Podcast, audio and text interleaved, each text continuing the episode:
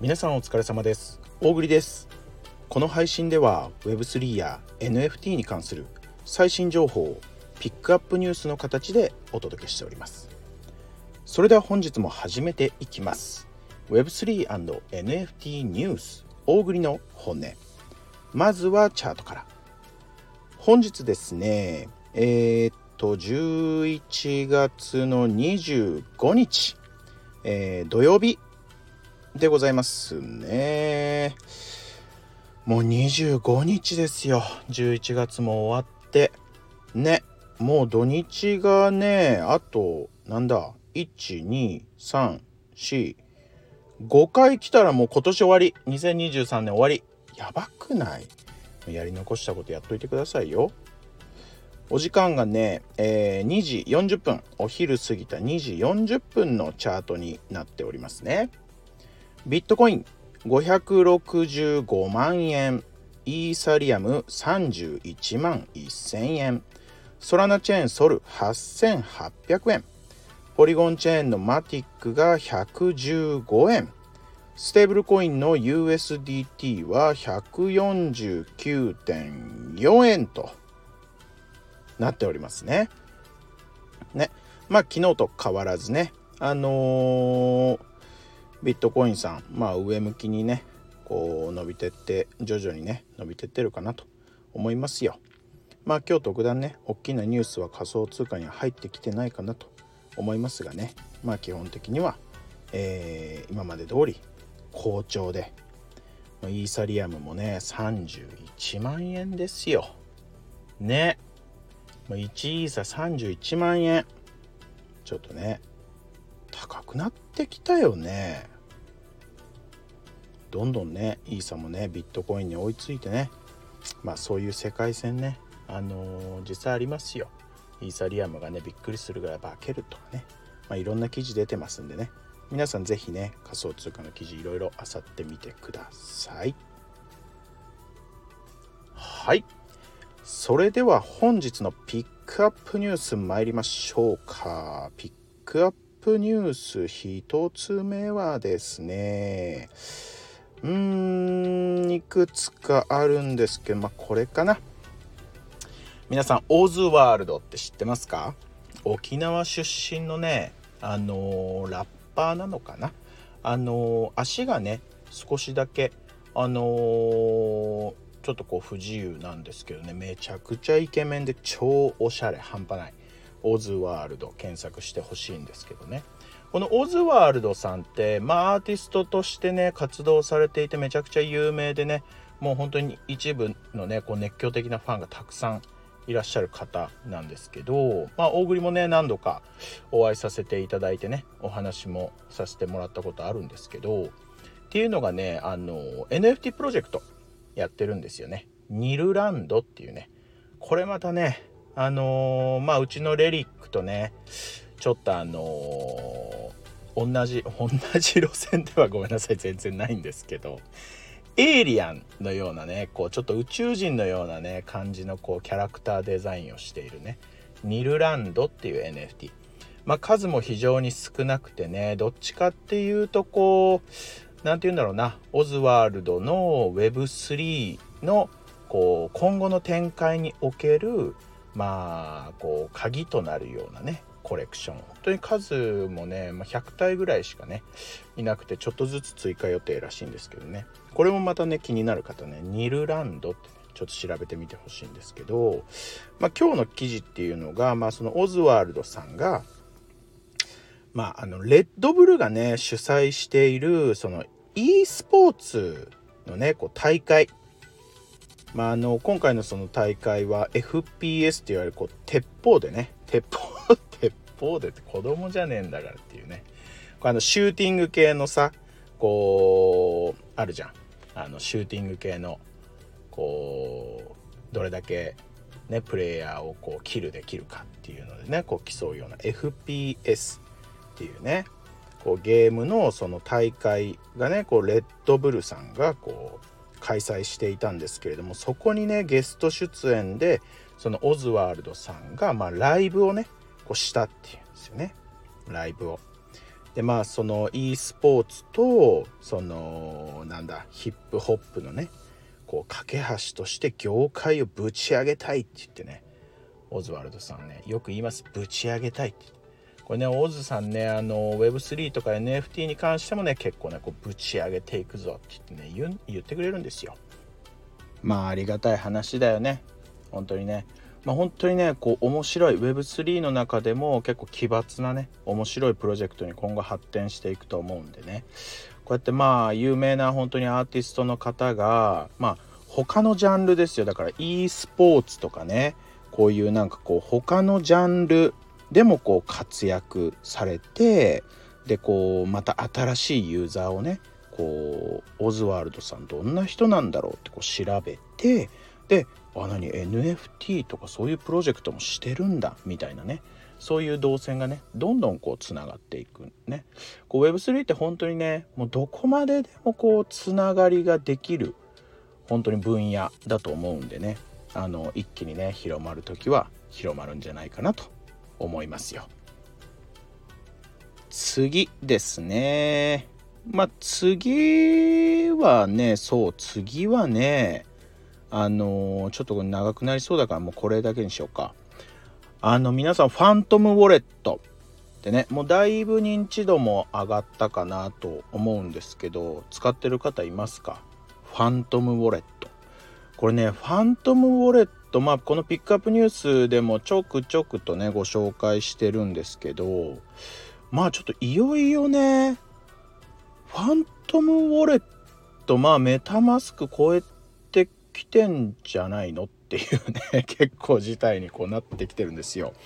まあ、実際記事読んでてもう僕もあれもうこれファントムウォレットでよくね？みたいなねあのー、感じでねメタマスクじゃなくてファントムウォレットの方がまあちょっといいんじゃないの？アイコンもちょっとねこうお化けのアイコンで可愛いしみたいなねあちょっと説明しますね。いやまあファントムウォレットってもともとこうソラナチェーンのソルとかねソラナチェーンのこうウォレットだったんですけどまあもう今やねまあ、ソラナのチェーンは当然なんですけど、まあ、イーサリアムとポリゴンチェーンにももうすでに対応してるんですよ。でもう本当にすごいスピードでどんどん利便性が向上していて実際ねまあどんなことができるかってねもう何でもできちゃうファントムウォレット。正直メタマスクより超えてきてるよねっていうね話なんですけどで、まあ、メタマスクまあとはいうものの皆さんね、まあ、メタマスクって長い歴史がありますよ。ね。信頼度高いよねだからまあまだまだねみんなメタマスクあの使われる方ばっかりかなとは思うんですけどまあメタマスクのそのウォレットももうそのままインポートがねファントムウォレットできちゃうんでまああのスマホの乗り換えみたいにね ウォレットもね簡単に乗り換えができちゃうわけですよ。でね、まあ、結構本当にねまあ面白いですよね。そのソルまあソラナチェーンのそのソルのそのステーキングもこのファントムウォレットの中でできるんですよ。その仮想通貨のステーキングとかってまあ余分余分っていうかまあウォレットの中に皆さんまあイーサだとかいろんな仮想通貨ねちょっとはこう保有ねされてるかなと思うんですけど実際まあ使う時使うけど使わない時使わないじゃん。ステーキングとか簡単にできるんだったら絶対皆さんやっといた方がいいんですよ。あのー、ちゃんとしたねそのところがやってるステーキングだったらね、まあ、怪しいサイトとかだとねちょっと怖いんでできないんですけど要はステーキングしてねあの結構権限をねステーキングする時は与えるので、まあ、ちょっと怖いんですけど、まあ、信頼のできるところがあればねこうステーキングどんどんしてった方が当然日本円で置いといてね銀行口座に預けといてじゃあ年間皆さん利息いくらもらえるんですか？っていう話なんですよ。10円とかさ。そんな記憶ない？皆さん。意味ないんですよね。日本円で置いといてもね。本当に信頼できるんだったら別に円をねこう仮想通貨とかに変えてさらに信頼できるところにこうステーキングをしてまあまあなねこう利率でねこう増えていきますんでね。っていう話をちらほら聞くけどじゃあステーキングってどうやるのむずいんじゃないのってこうみんな思うじゃないですか。ファントムウォレットは結構簡単に本当に簡単にソルのステーキングもできるっていうんですよ。もうこの時点で強いよねっていうね。でまあ当然当然ですけどこれはだいぶ前からできますけど NFT の閲覧なんてまあ当然ですよね。メタマスクと一緒のようにね。でさらに最近加わった新機能でその NFT もファントムウォレットの中で作れちゃうんですよ。メタマスクの場合だと結構こうオープン C に接続してオープン C からこう NFT 作るみたいな流れじゃないですか。このファントムウォレットの中で簡単に NFT まで作れちゃうっていうんですよ。おおおおすごいじゃんってまだありますよ。ねまだある。でその作った NFT はマジックエデンっていうこうまあソラナチェーンでねこう一番有名な、えー、オープン C みたいなね話ですよ、えー、NFT マーケットプレイス。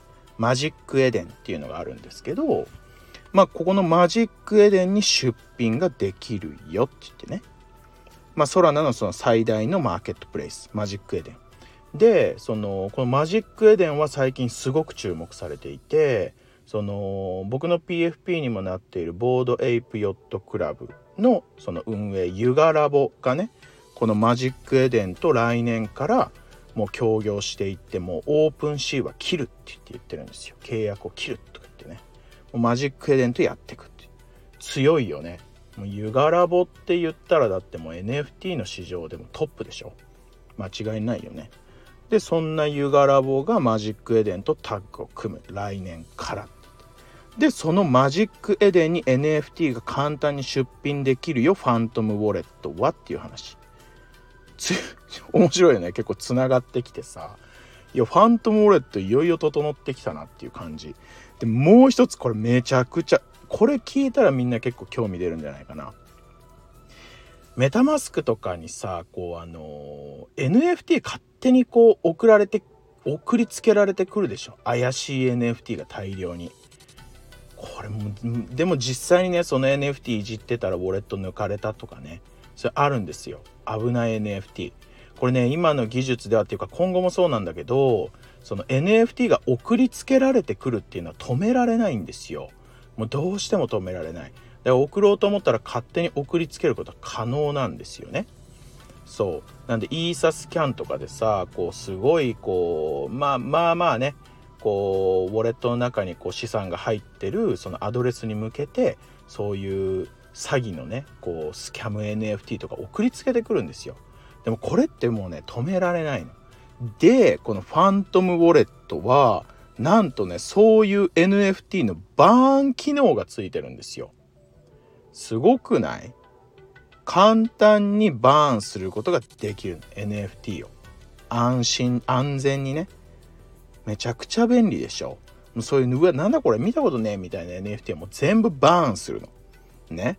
あまあバーンできるんだ。それいいじゃんって思うじゃん。でしかもその NFT をバーンしたユーザーはですねまあ本当にビビたるものだけど少額のソルも受け取ることができるは？って言ってね。意味不明でしょ？まあ、要はその空き缶とかをさその辺で拾ってきてさその空き缶回収業者に持ってったら数十円もらえますみたいな話よ。この大量にこのいらない NFT バーンして送りつけられてきた怪しい NFT をバーンしてそうするそうすると少額のソルが受け取れるよって言ってどんどんスキャム NFT 送ってきてよっていうね。いやまあまあそんなことはないと思うんですけど。すごいでしょ。強いのよ。しかも当然簡単にスワップ機能も実装されていてさらにブリッジ機能も使える。めちゃくちゃすごくない？ブリッジもできちゃう。簡単に。ソラナイーサポリゴン間でね。簡単にブリッジもできる。まあブリッジっていうのは要は本来チェーンが違うとねソラナチェーンとかイーサリアムチェーンとかポリゴンチェーンっていうね。こうチェーンが違うとその簡単にその資産を移せないんですよ。本来はね。ただこのブリッジっていう機能を使うとソラナチェーンからイーサリアムチェーンのこう通貨に交換ができるっていう話なんですよね。簡単に言うとね。